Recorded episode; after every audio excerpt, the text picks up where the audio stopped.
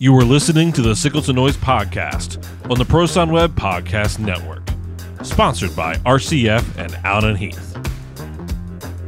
For over 70 years, RCF's passion for perfection drives the design of every product to create unique experiences for venues around the globe. RCF's Ayra Pro Series professional active studio monitors are optimized for near field studio applications, broadcast, and desktop use. Whether you're in a small studio using a mobile system or hotel room desk, you have a powerful system to accurately mix with uncolored audio reproduction. Learn more at rcf usa.com for the latest news and product information. RCF, the sound behind the experience. Allen and Heath has asked us to read this.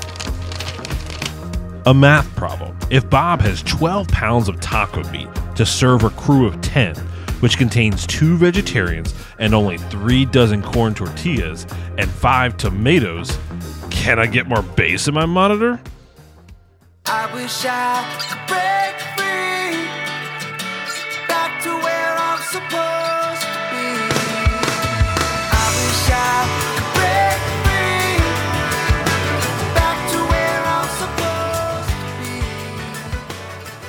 Hi, this is a Signal to Noise um, from Pro Sound Web. Maybe you've heard of us. Uh, we're back. We're here. Um, it's February. I know it's February because this will release soon. Um, I'm joined by Sam Boone, Michael Lawrence, and Chris Leonard. Hey, hey, hey, hey. I am Kyle How's going? Churnside. We will be your your host tonight, and uh, we're looking forward to uh, Nashville. I know I know there's some housekeeping, but I That's I wanna say housekeeping. That's the housekeeping. Yeah. Here's here's the other housekeeping. That one post that Chris put up on the Facebook group about um, the Super Bowl prep It or was the whatever it was. ATK prep for the Super Bowl. Yeah. We have gained a thousand. What I, I, I'm being low. A th- like 1,200 new members, and tell you what, we we kind of have to vet a few of them coming in and out, but most of them all have groups in common. So i- if I see that or I see like common friends or whatever, so out of the the 1200 people, welcome. Welcome to our Facebook group. It's pretty cool. Start posting shit so I don't have to all the time and Chris doesn't. Because because if you work in this business, you're taking pictures of consoles and complaining about somebody's snare. So post it. Um, we want to see that stuff and check out our Discord. I know it's been growing exponentially as well. Yeah, I'm not on there Yep. because Absolutely. I'm old. You actually, Kyle, have two You're accounts the- on our Discord. Yeah. I do. One's a fake account. It's Oh. like one's me being 21 and then one's me not being 21. Most people, when they try to like have a fake account to like stalk things, they use a, a, a Yeah, they different don't. They name. use different the same name. name. I haven't quite figured this whole technology thing out yet. It's not very incognito of you to use the same name, but anyway. It's- I love how when people try to tag Kyle, we tag both of his accounts. We We, tag- never know we which one's the real both, one. yeah. Both we accounts. both. We do both. I'll jump in. Like if you tag me, I'll jump in. But you kids talk I about don't some think crazy you will stuff. because you've been double tagged multiple times. But anyway, Exactly. This Uh, is Just- wait. March- this is perfect. March eighth in Nashville, Hard Rock Cafe. Come on out. Sign up for the Eventbrite link. Mike Green's going to be there. He's going to be doing a uh, acoustic performance for us. RCF's going to be there. Allen Heath's going to be there. Uh, come out and say hello. It'll be fantastic. we are Kyle Churnside. over. We are over thirty percent um, uh, capacity, so that, that's Oh, good. cool. I, I want to list. I want to tell everybody who comes out that they're going to be a guest on that episode. So if you sign up, That's you're, true. You're literally going to be a guest on the 200th episode, and it'll be the biggest liner notes that we've ever wrote for it because it'll just have like everybody who came. Yeah, so That's make sure true, I you give us your that. social security, your credit card, all that. We'll just Yeah, mother's maiden name. notes. Yep. The name of the Yep. house you grew up on. Um, I bet you can't send a picture of yourself. Kyle, what's the coolest thing you have in arm's reach? You were busy today. I don't know. I said I was getting out Star Wars stuff, so I found um. Well, talk about your wall there. That's sick. What's Oh, your- okay. dude. So yeah, yeah. yeah, okay. So Bro, I got I got these records from this band that I used to work with, and then I went through some other stuff, which I think this is the coolest part. One, right here, I don't know if you guys can see it. It's it's a black and white poster, and there's some red smears on it. That was literally signed by the blood of the members of Fall Out Boy, and there was only like 10 or 15 of these given out at every show because obviously it was their blood and they didn't want to drain them or whatever. But at, at the very top above the Infinity on High um album, I put up a set list from Reading um when we played out there, and then uh, my input list. I thought that was fun because no one That's like, cool.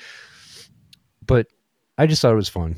Um, so I put up my input list and mic selection, and that's when you still had to list what you needed gates and comps on. You remember that? Remember Mhm. when you didn't have gates or comps on everything, and you were like, "Oh, I got one Presonus ACP8 and these four 160s," and you had to decide. You're like, push up the faders halfway for gates, all the way for comps. Yeah, so that was 2007. 2007. It's awesome. That's pretty cool. Yeah, that is really neat. That's Uh, super cool. Chris Leonard, coolest thing in arm's reach. So I apparently had a mic bag full of like knickknacks and stuff, as most us audio humans do. So I reached in and grabbed one of the most valuable, coveted pieces of things that you would have to find in a bag. That's your eighth inch to quarter inch adapter for your headphones. and a uh, yep, and Kyle's got one, and then a, a, a dual lav mic clip because when you need to have like redundancy, you need to have two heads on a on a clip. Which these are actually you don't see these very often, and so you keep these in my, my tech kit for more. High Is that how profile you know gigs. you work in corporate? Yeah, pretty much. I don't- I'm checking to see if I have a dual lav clip here. Sam, what do you got? Um, I have a latte with in like a really cute little Godiva chocolate mug. That's allowed, I suppose. I have. Oh God, I have to choose. Um, I have a TI eighty four plus calculator. I had a TI eighty three plus literally since high school, and it finally gave up the ghost. And Sam got me a new calculator for Christmas, which is really a very thoughtful gift. And uh, yeah, I know you. It's a phone app. There's. It's got to be. It's not the same, Chris. You gotta. It it's. It gotta- is. If you take your phone app and you turn it to the side, I No, can do just about everything that you can do. It, Nah, Actually not the the same, same. sir. It's not the same. This is this is this Look. is like the this is the uh, H for three the K. for the amount of math that I need to do, my phone does just fine. That that oh, that's a totally different conversation. Um, all right, our our guest this week is my friend Alana Mumford. We met doing a festival in West Virginia over the summer, and she's super fucking cool. And I was like, you should come on my fucking podcast because you're cool as fuck.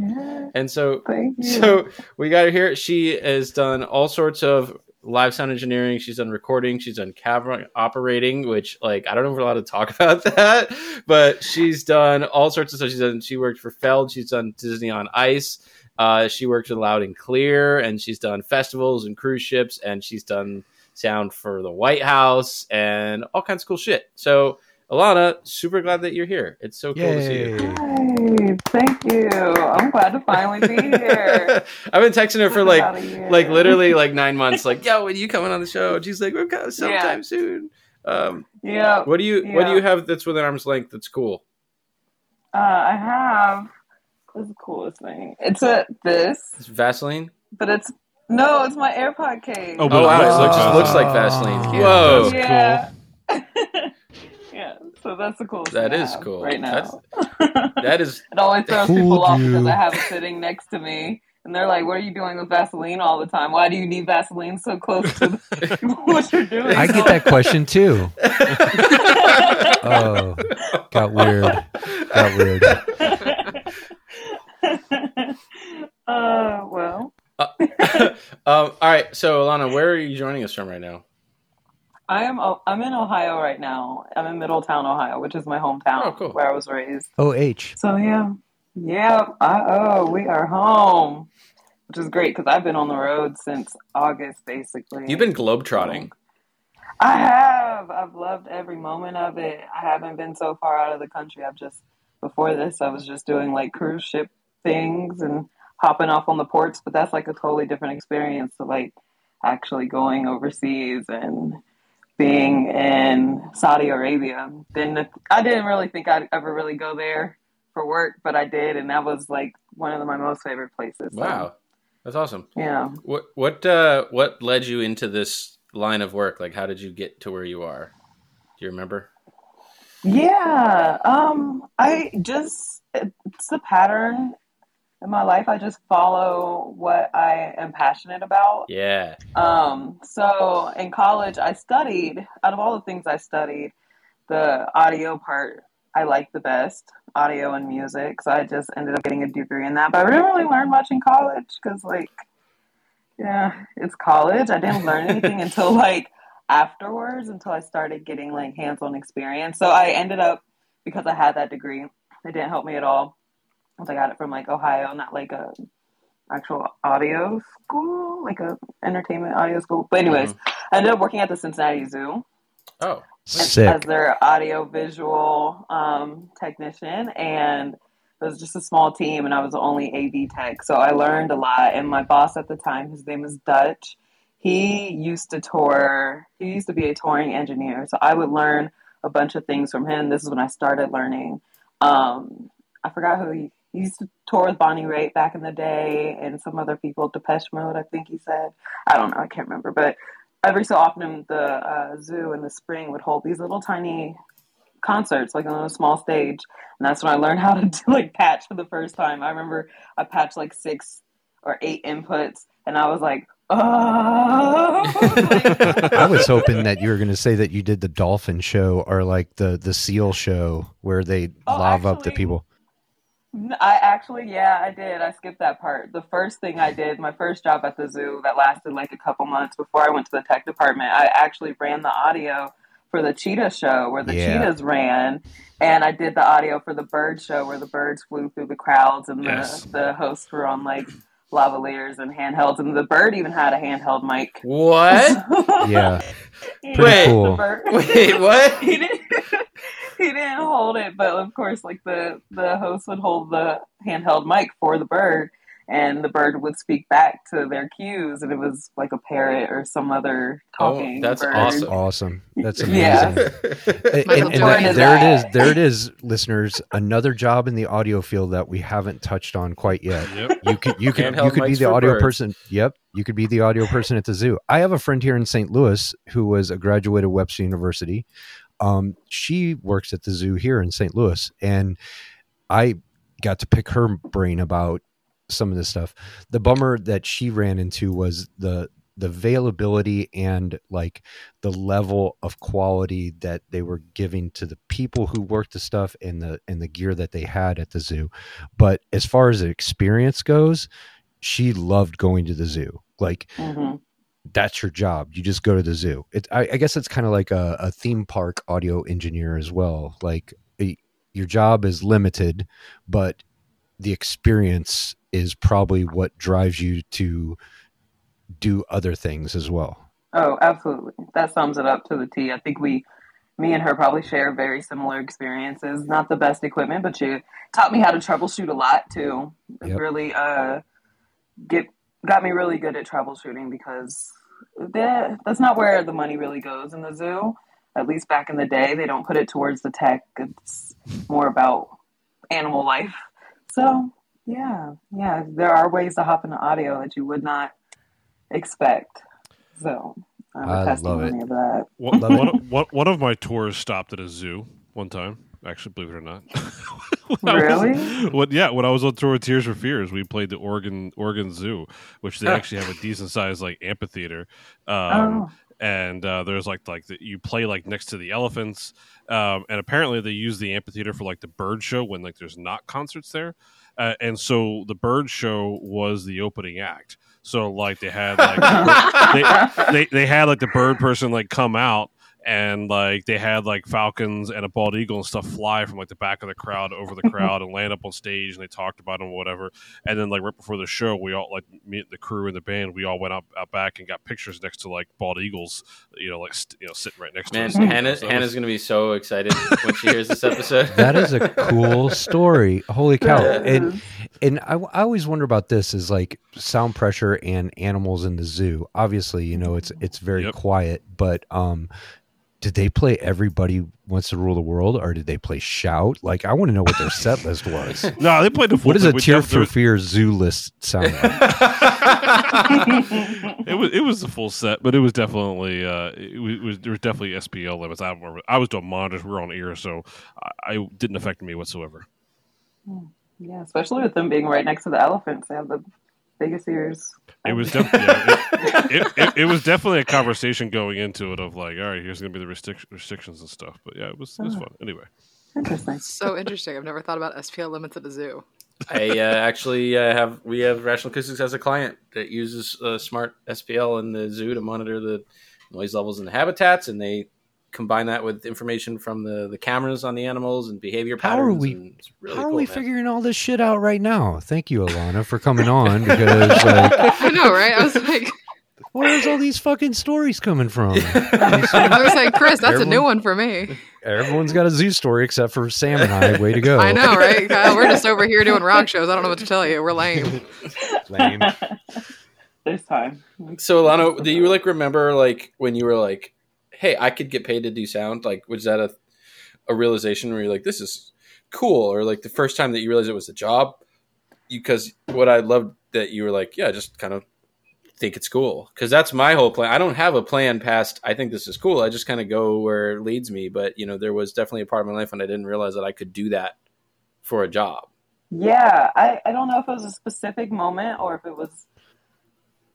I, I think it was just all of like the little stories I'd hear from my boss at the time at the zoo.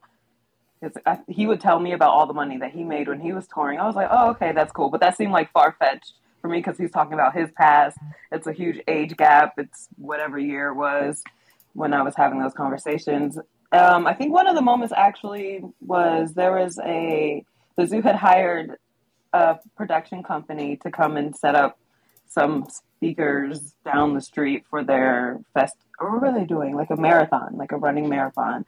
Because the zoo, Cincinnati Zoo, is situated in the middle of Avondale, Ohio, so it's like surrounded by neighborhoods and major streets and things like that. So they just did a um, just a little setup. But anyways, I remember they had like a front of house setup, and I was like, oh, that's interesting. So I went over and talked to them, and that's when I actually started. I talked to the people that were working there, and that's when I started realizing like there's local ways for me to get paid Mm. doing audio or sound or any type of production work in general. And that's when I really started like um, branching out and trying to work in production. I think before I started working at the zoo, I was trying to apply to local studios, like recording studios, but there weren't too many um, that were very that had the budget to even hire anybody. So yeah, that's why I ended up at the zoo, and then from the zoo and like that marathon situation, realizing that there's a network of production companies locally. That's probably when I realized like, oh, I can kind of expand and make some money. I can start learning more things, getting hands on, get out of the environment because it's cool to show up to the zoo every day, but I the monotony for me would get a little little not thrilling. I would just some days I just dreaded it. So had to change it up and that's what I love about production is that every show everything is different. You know, Chris Chris found a picture of him with the with the eagle. by no the way. way. While you were talking, I'm gonna I'm gonna text it to you, Alana, so you can see it. Okay. Uh, so you did recording and you do live. Like, th- is there one or the other that's more engaging to you or interesting to you? Uh, I think a lot of people. I was in high school and I got roped into some recording stuff at the local studio, and I was like, "This is cool." And then after a couple of weeks, I was like, "This is not." something I want to do. Like I just, you know, they spent nine hours listening to a snare drum today, you know, and that's just not for me. And then when I realized that they're live, to be fair, there's a lot of front of house guys who still do that as well, and That's should also. that's true. I, I Sorry, you know, Not I, well, I'm just saying. I remember. I remember that. I remember like the. It was a complex realization at the time. Going, I'm interested in this subject, but not in this particular job. Mhm. You know, Mhm. and then I realized that live was a thing. Uh, But I mean, do you you have a preference, or did you recall like finding what part of audio was most interesting to you? It depends on the season and it depends on the gig.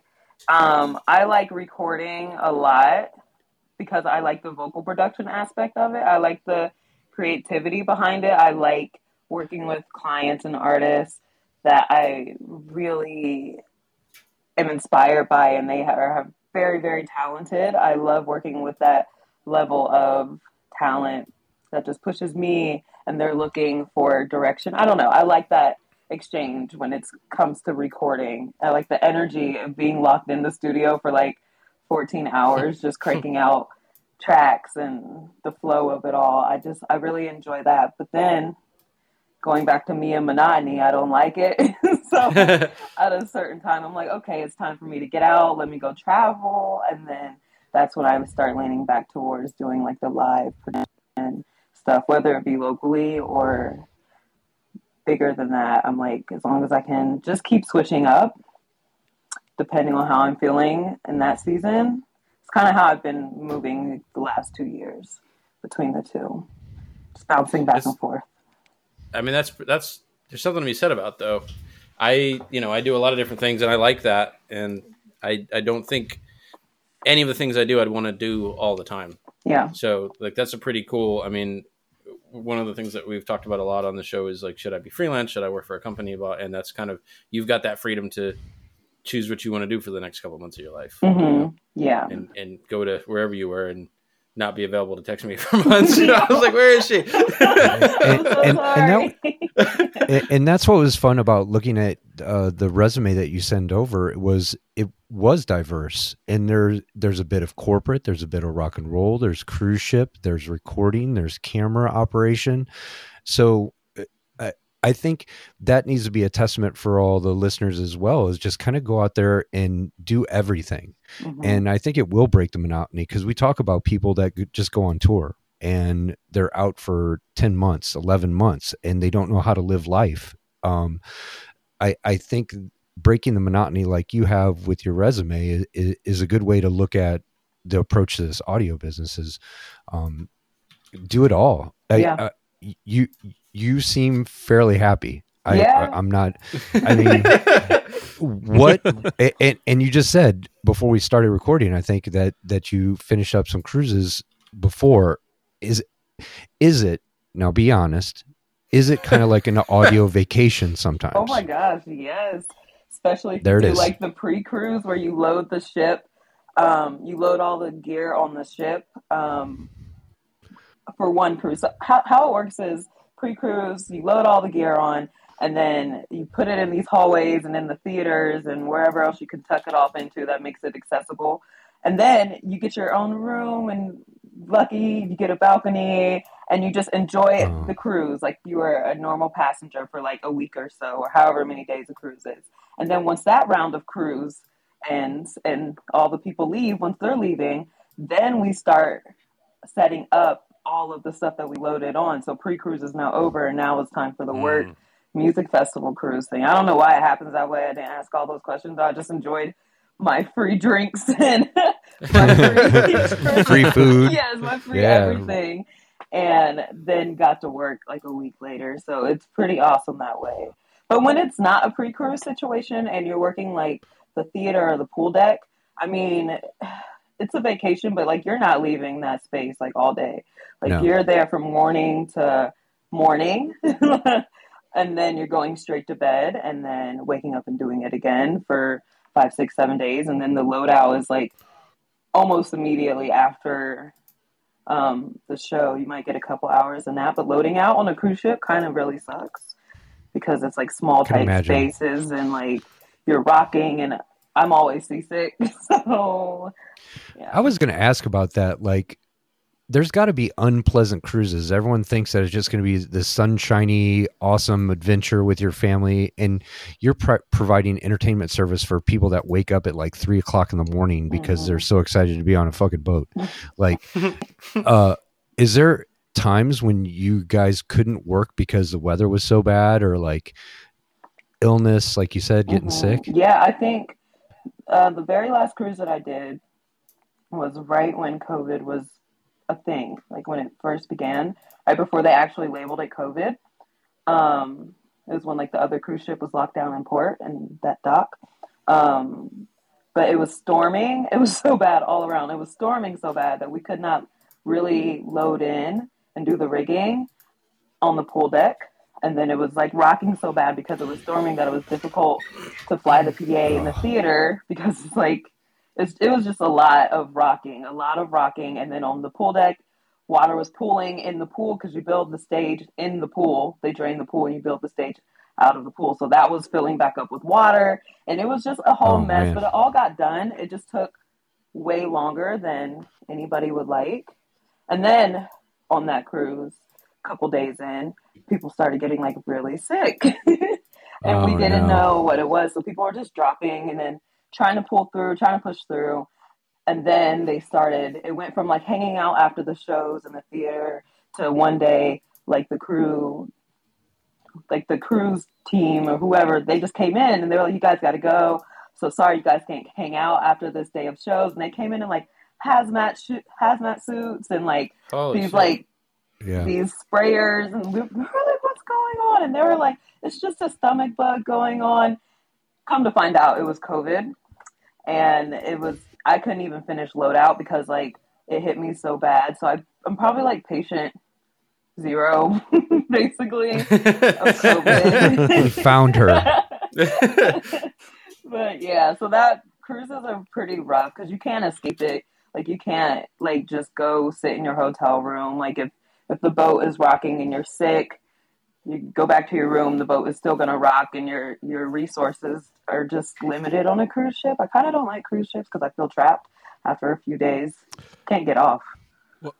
Sp- speaking of feeling trapped, when you're when you're on there, do you ever contemplate whether Jack could have fit on the door with Rose? Oh, all the time. I look at that all. I'm always looking over Sorry. the edge, and I think he absolutely could. I don't know why they couldn't like split the weight. That's a Titanic reference for anyone who didn't uh, get the reference there. So Sam looked a little lost. I wasn't got sure. that one. That's Okay, like the alright, one alright. I've gotten this year. It's good. Sam, Sam, who has viewed zero movies in her life, yeah. I'm also the same. Sam lives under a rock. I'm the same, It, it, but I do know Titanic though. I got that one. Yeah. See. so, so I got a weird sound question about cruise ship. So when you go to elevation, there's different sound pressure because of the elevation. Obviously, on a cruise ship, does the wind? It, what sounds different to you on a cruise ship than being on stable land? Like, what's is anything more difficult or You know, I haven't done it in so long. So when I first started doing cruise ships, I don't think I really had the technical ear and know how to really pay attention to it back then because this was couple years ago. So I've gained a whole bunch of experience and a whole bunch of perspective. And I haven't done a cruise ship since that last time that I just mentioned. That I think I would better be able to answer your question in a few weeks because I have a cruise coming up like um There it is. yeah, in a couple like a month or so. I have an answer for that. But right now, n- no, no answer. But I want to say there is a noticeable difference. I just wasn't paying attention because I didn't know back then. I was a baby. is it like is it like just rocking all the time All the though? I feel like that would probably bother me. Oh, All the God, time, and yeah, I don't you tie it off. me, Alana. You, we tie off the hangs um, as best as possible, but everything's rocking. And then you, if you're on stage and you look at the crowd, they're rocking. They don't feel it, but they're rocking. And for the record, this isn't a metal tour or a metal cruise, right? We're talking like physically the boat. yeah, right? yeah, yeah. Yeah, maybe they're maybe they're also yeah rocking along to the music. They but yeah, no, definitely that's are. just, It's all the yeah. above. my my friend I'm just gonna my friend my Rory's out on uh, seventy tons of metal right now. They actually Exactly. just set See, up. they're rocking out there, right? I mean, it's, yeah, Nice. it it's a metal cruise. He he does every year. So I look at his pictures, and it always looks spectacular. Mhm. That's why I wanted to ask what's not spectacular. Is that the one in I could- Mexico right now? I don't know. I got some friends on one too right now. They might be the same one. It is spectacular. I just want to go on a cruise. Do it. I just want to go on a cruise. Do it. I recommend it. It is a good time, and all the late free drunk pizza is awesome. My my lady wants to do one of those um, music cruises where like bands jump on and play, and there's DJs and all kinds of shit. And I'm like, no, You don't want to do it? no, I don't want. I just want to go on a Well, normal they- cruise where, like, you, you could have done the fucking Emo's. Not Dead one. They did that. They they had a, the Emo's Not Dead did a whole cruise. I don't wanna listen to that crap. was- I know, but I mean, but you, can- you can go work, work some bands on that. No, I want. I'm quiet on vacation. I want quiet. I get it. and What free do you want, like the Art the Art Garfunkel cruise? Like, what do you? Totally. I went to Jeff Holly cruise where I can contemplate life. I feel you on that. Alana, what's your favorite thing that you've done? You've done a bunch of stuff. Your resume is like, like Kyle said, very diverse. A lot of different types of things. And uh, do you have anything that you think back on? You're like, that was the coolest shit ever. Besides, besides doing a festival with me, of That was actually really enjoyed. I really enjoyed that festival. I couldn't even lie. That was such a lit festival. Um, I I don't even remember what the bands exactly were. but I really enjoyed those performances. Um, like when it was like the funk bands. I don't know. yeah. I enjoyed. you had the cool was cool. stage. We had the we had the the country. We had the yeehaw stage. You had the cool stage. I- Yeah, that's that's pretty accurate. No, Yeah. they were. You guys were on the main stage. I was just down there in my own little. pit. I did the symphony at the and now the symphony at the end was pretty cool. That was that Yeah. was pretty cool. I enjoyed that. You guys weren't there. I think you guys had left by the time that because that was the very last moment. Yeah, I think we flew. yeah, uh, we we had uh, the four tops on our stage. Which I enjoyed sick. the Four Tops. That's who it was. They were Yeah. so cool. yeah. And we also had, uh, I mean, I was so disappointed because the guy who was mixing them was doing some cool shit, and I I got his email, and it just like was we haven't been able to like connect, and I really wanted to have him on the show and talk to him because he did some really cool stuff, uh, but also kind of a trip for me. Fastball, remember fastball? We had Holy fastball on our stage, yeah, Yeah. and and I was like, Yeah. I've like I just checked a box, you know, and my high school self was like so excited for fastball and and it was exactly what I thought it was going to be and I was just so happy about it. Um, and I I mixed a party band too. nice. So I guess uh, Ibra was wanted to go have a lunch and I was like, I got it, bro. And uh, I mixed a party band Awesome. in front of Wayne Polly. I mixed a band in front of Wayne Polly. y'all. Yeah. that is You're that is- brave. Wow.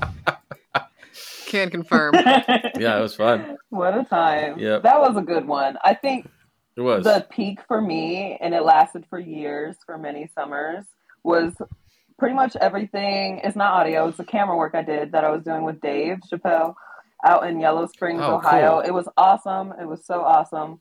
I mean, so we it was with Loud and Clear, and we set up the whole entire production, like all of everything that was there, the audio, the lighting, the video, the camera. Um, so we did all of that. So I did have a little bit to do with the audio. I set it up, but then I did camera for the rest of the time. But it was simply my favorite because the array of things that happened out there in the middle of this Christmas tree cornfield, literally, no exaggeration, for like summers on end. So it was uh, 2020 when the pandemic happened. Just being able to go in the pandemic, the peak, the start of the pandemic, when nobody else was doing shows, I think is a super, super amazing honor to have.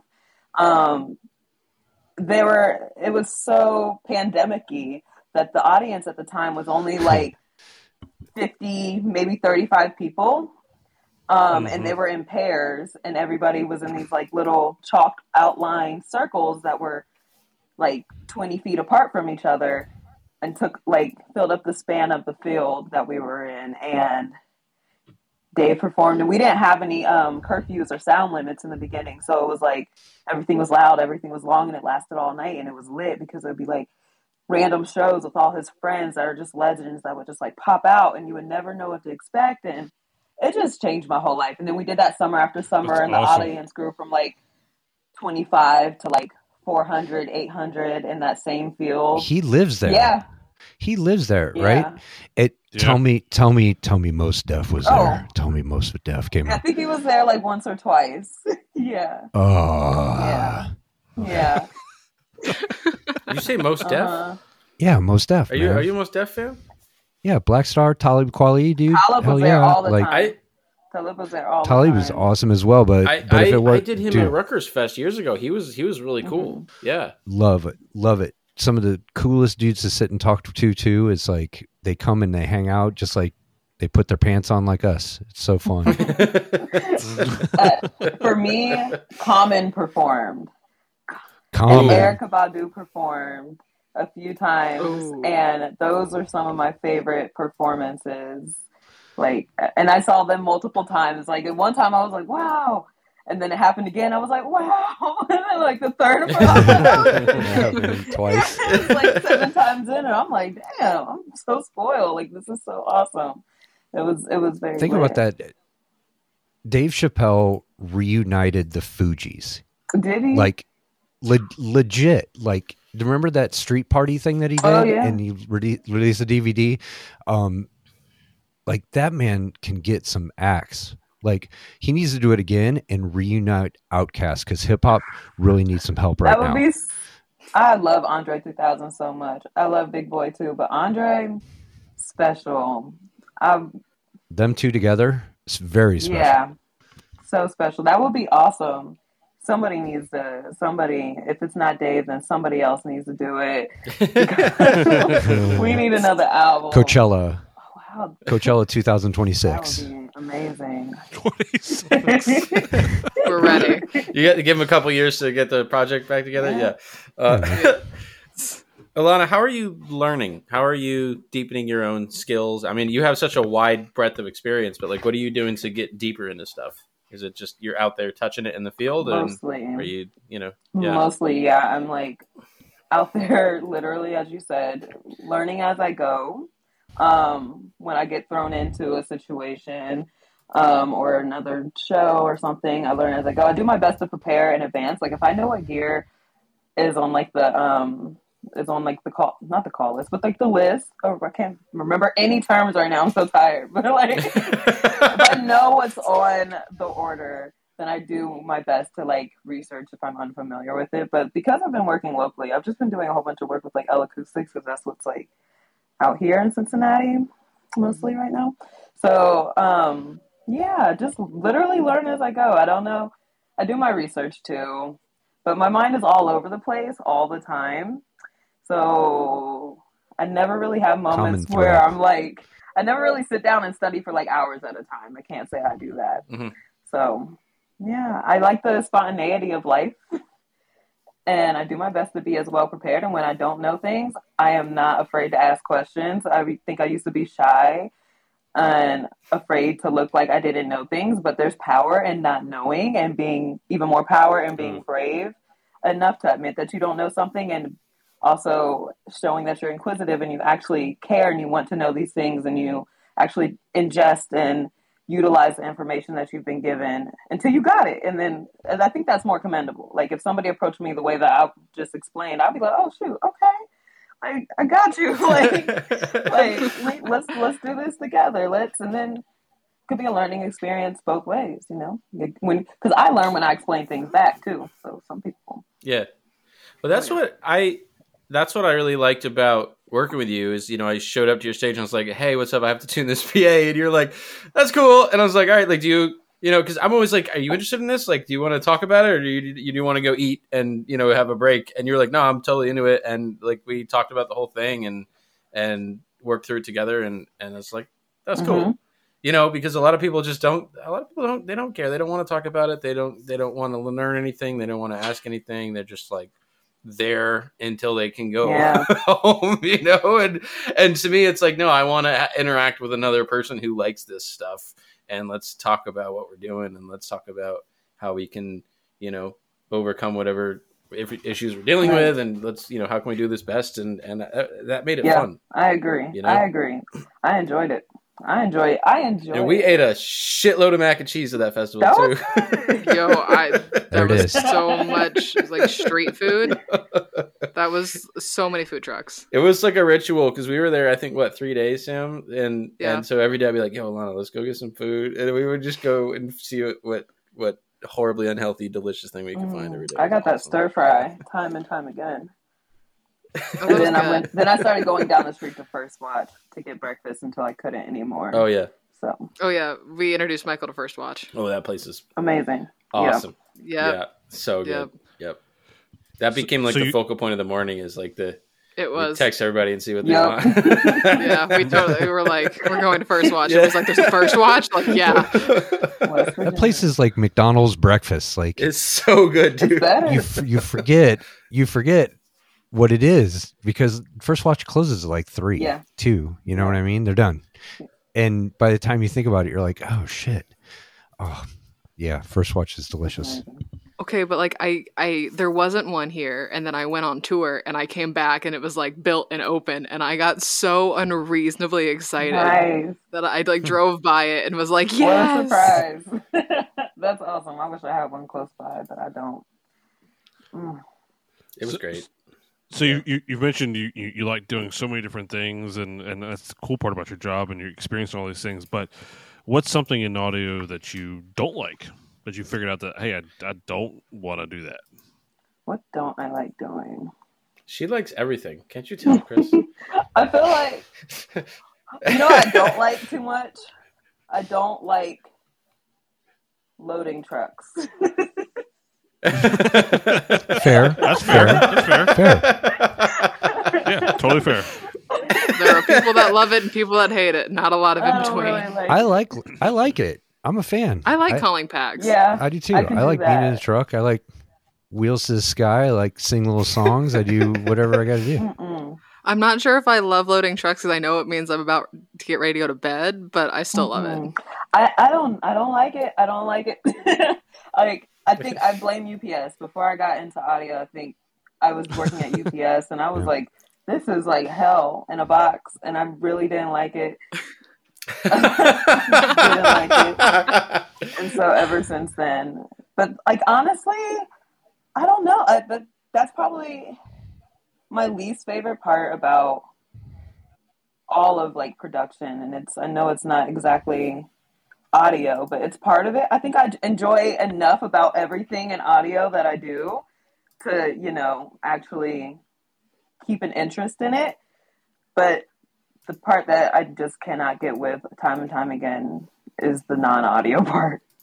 I don't know. I find joy. I try to find joy in everything I do. So I think I've curated um, That's good.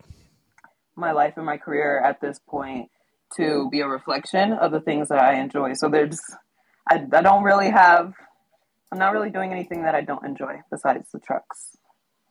That's awesome. That's great. That's Those, that's really cool. What what it what what does your friends and family say about your job now that you've been with it and doing it for a while and you're you're successful at it? Like, what what kind of feedback do you get from your friends and family that have known you forever and watch your journey? My friends, I think everybody's super proud. I think they're inspired in ways.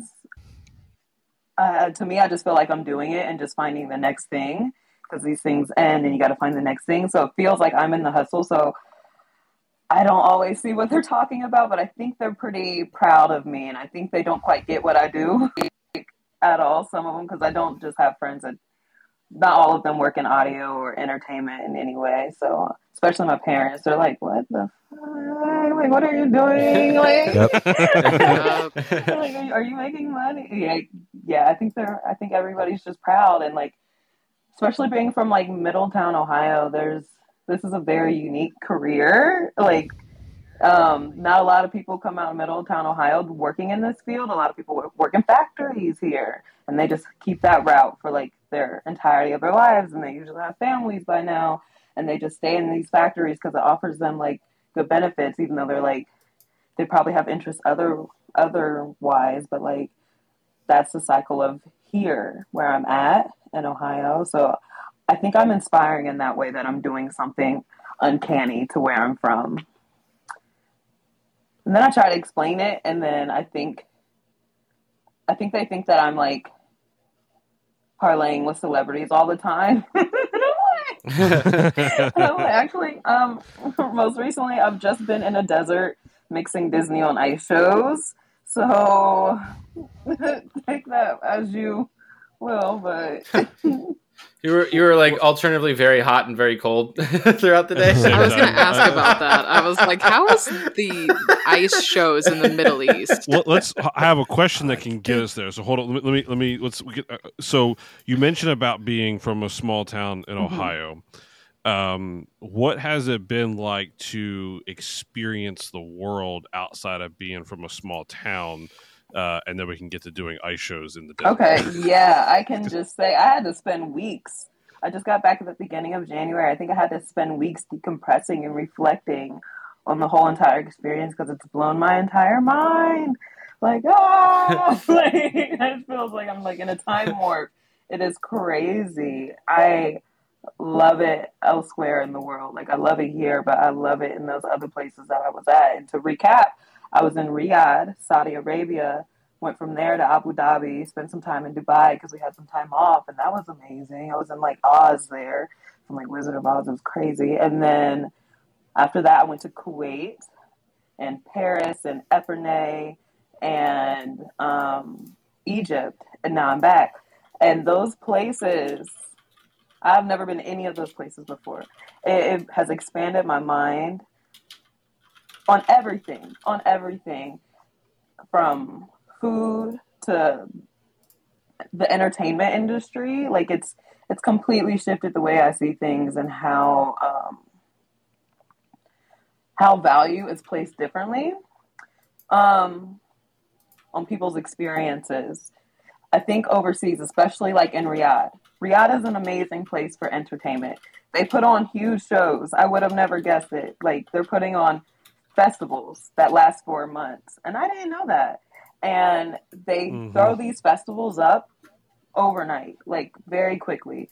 Like, and it's not just festivals with the stage. They're building whole amusement parks, like in a matter of weeks, that just to host like festivals and and other things. And then the way, I mean, I think like Clair goes out there. I think they Clair just did like a Blackpink show out in Riyadh and everything. But like the way that like the stage, like the stage hands, the local stage hands there prioritize like helping out and being a part of the whole and being involved involved. It's a different energy than like the stage hands that i've worked with in america. And i did a little bit of touring here in america too. Not nearly as much as other people but just the small contrast that i've been able to see has been mind-blowing to me. Um, wow i don't even know and food they don't use food dyes over there that's another, that's another topic but that blew my mind too because like red food number dye, red dye. They don't put that in food, and it's interesting. I don't know. That's another topic. But we we could do a whole episode on the way that other countries make you poop because of the food that you eat because it's way different. It really is. I mean, I think you can maybe do that on your own podcast, Kyle. That's, but but that's, that's something, something that, that we don't thing. talk about is diet, especially like traveling overseas for an American is like we're used to certain things and like uh th- this could be bad. This could kind of throw you. And things don't taste the same way. So if you're very into like a certain thing like my lady drinks coke. If i sent her to canada to get a coke she would be super mm. upset.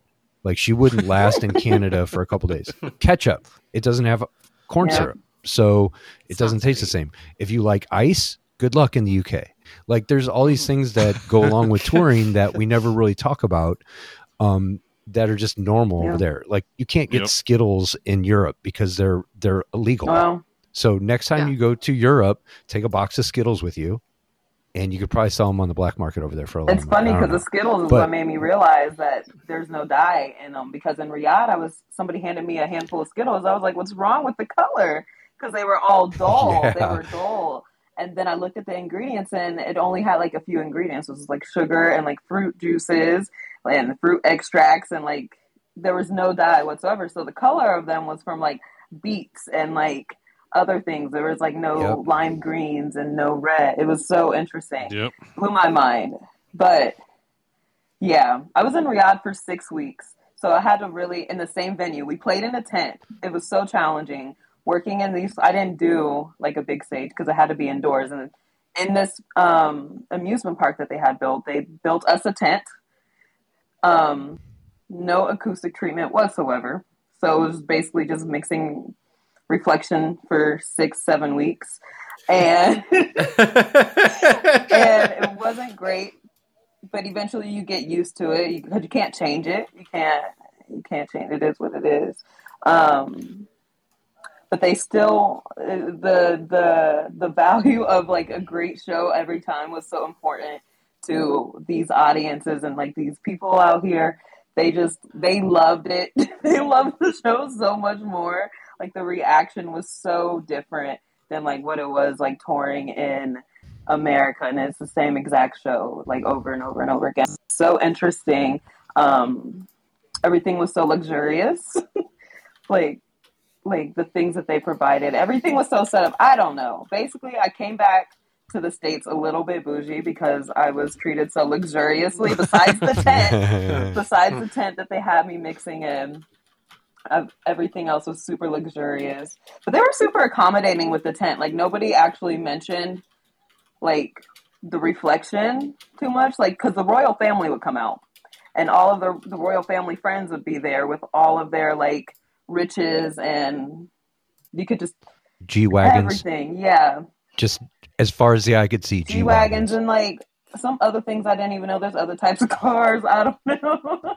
There's other things out there that I just haven't seen before. But it's like, yeah, nobody really mentioned it, and that was my concern at first. I was like, oh my gosh, everybody's gonna talk about the sound. And I'm like, I don't know what else to do because Yeah, but there, but oh, but there's a thing here though, we, and this is even in the states. This is even, and and Mike, we talked about this too, right? Like, so something I think we take for granted is that people um, who are local to a town actually get accustomed to it, it- regular uh, people who go to shows like they've only ever heard Mhm. that arena that theater that whatever so they actually Yep. most people's experiences aren't expanded beyond that and so there is some level of acceptance uh, um, whether they realize it or not of that experience and so if they're used to seeing tense shows there what, no matter what the production is there's a certain level of they already have an expectation to walk into this room it's going to kind of have this thing too and i think it's something that we uh, Yeah. take for granted when we do some of these uh, Yeah. venues Yeah, that one I I can say that for sure because um, where was I? Kuwait or somewhere. I think that was like a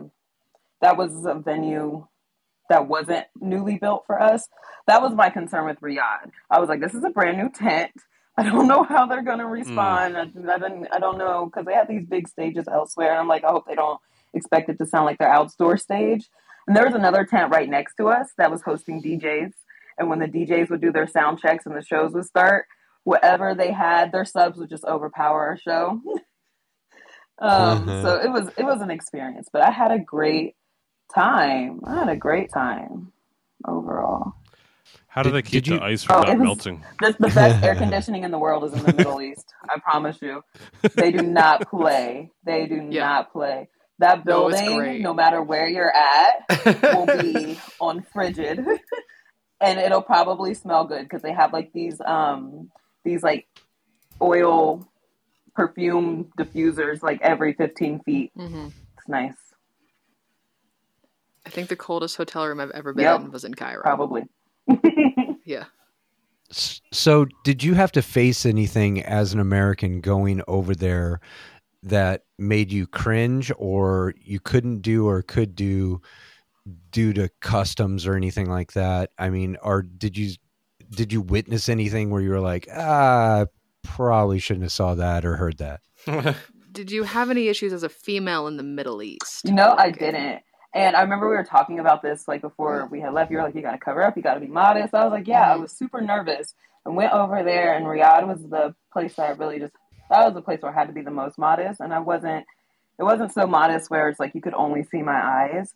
Um, you kind of get like this um, leniency as a tourist because you know, it's obvious that you're a tourist, that I'm a tourist. So, like, they don't expect you to be in like full. Obvious weird. I, I thought that they were like going to be I don't know. I thought I don't know what I expected to be. Let me just explain what it actually was. So in Riyadh, like they did not see they did not want to see women lifting a finger. They like treated me like a queen out there, which was so nice. and completely blew my mind. Like they saw me out there like doing the things that I was supposed to, like pushing a crate, like doing lifting something that looked heavy to them. And they were like oh my gosh no no no no no put it down i got it. Ma'am please. Like and i'll be like whoa this is so weird. So i got i was so luxurious in riyadh for me. The respect was like off the charts. And i don't know if that was because i was a tourist or because i was working the show and we were like there as like because we were asked the show was asked to come there by the royal family because like somebody's son wanted to watch the show um so yeah so i don't know if it's that type of respect that came with it but that was super nice that was super nice i it wasn't what i expected i didn't know what to expect but it wasn't that um but I haven't. I didn't really have anything that really threw me off at all. Like I don't know. I don't know. I'm not complaining that I didn't have any of those situations. But I just nothing threw me off. Nothing. I had a good time, y'all. I That's a good. That's That's Yeah. a good report. great. That's a good awesome. report. I That's what I want to hear.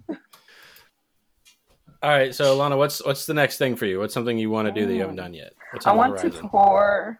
Or the bucket? I What's the bucket tour list? With musicians, like touring with um Feld Disney on Ice is one thing. That's cool, but like I want to tour with musicians, and when I'm not doing that, I want to get deeper into the creative, like recording side of things, whether it be like songwriting or recording or vocal producing. Get back into that in an even more creative, more present way.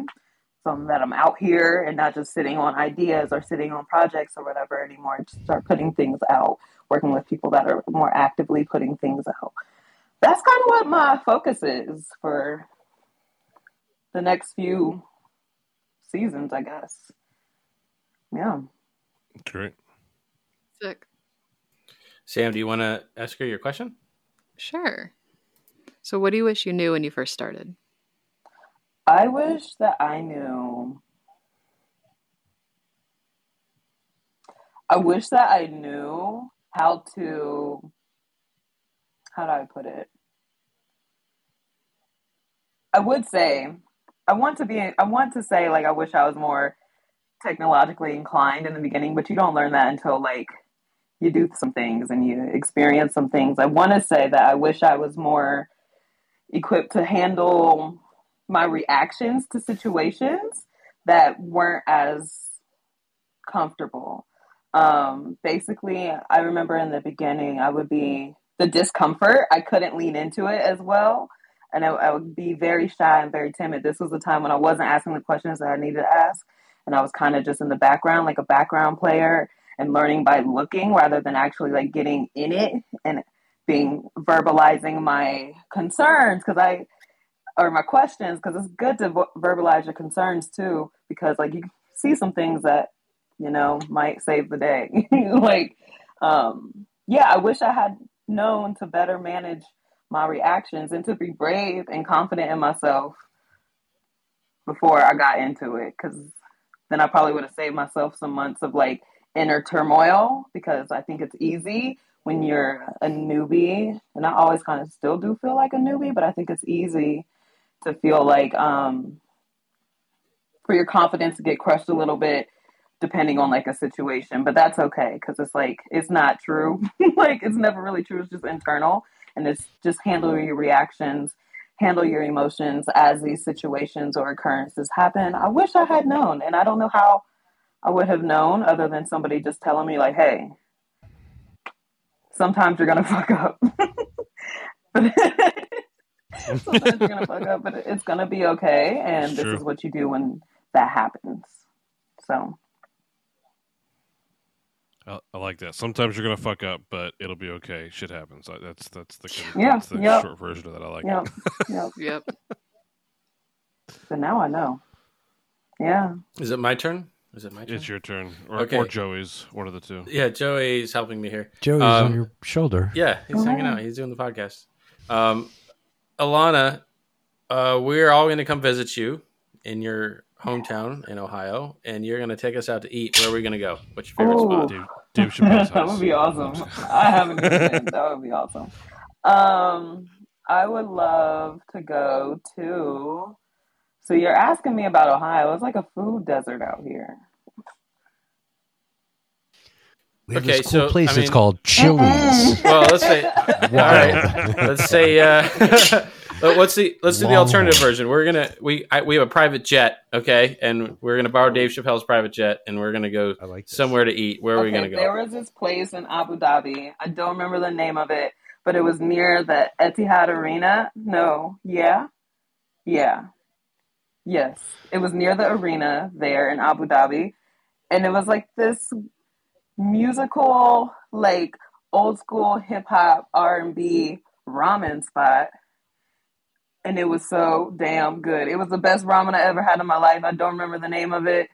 It was so good. I went like three days in a row. That's where we're gonna go. Nice. Yep, Sick. solid. awesome.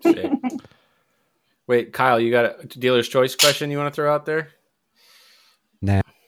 Nah. Okay. All right, Chris, it's up to you. All right. So, if you could define your legacy or how you'd want to be known, how would you define that? Um, this is simple. I just want to be known as.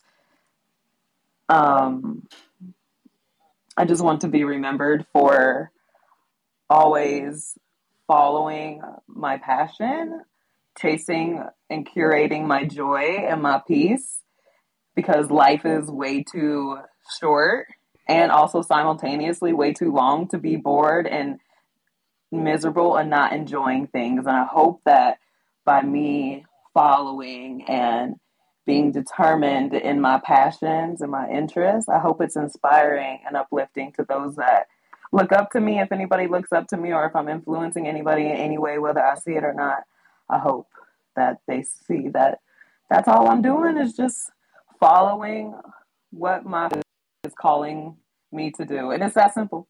It's just simple. Life is simple. That's Yeah. awesome. That's Yeah. awesome. Love it. Absolute It's been pleasure. great. This Thank was you. awesome. Thank you. Thank Thanks you for all. start chatting with Thanks us. for out. Thank you all so much. It's been great to meet you, Kyle and Chris. Great to see you again, Sam and Michael.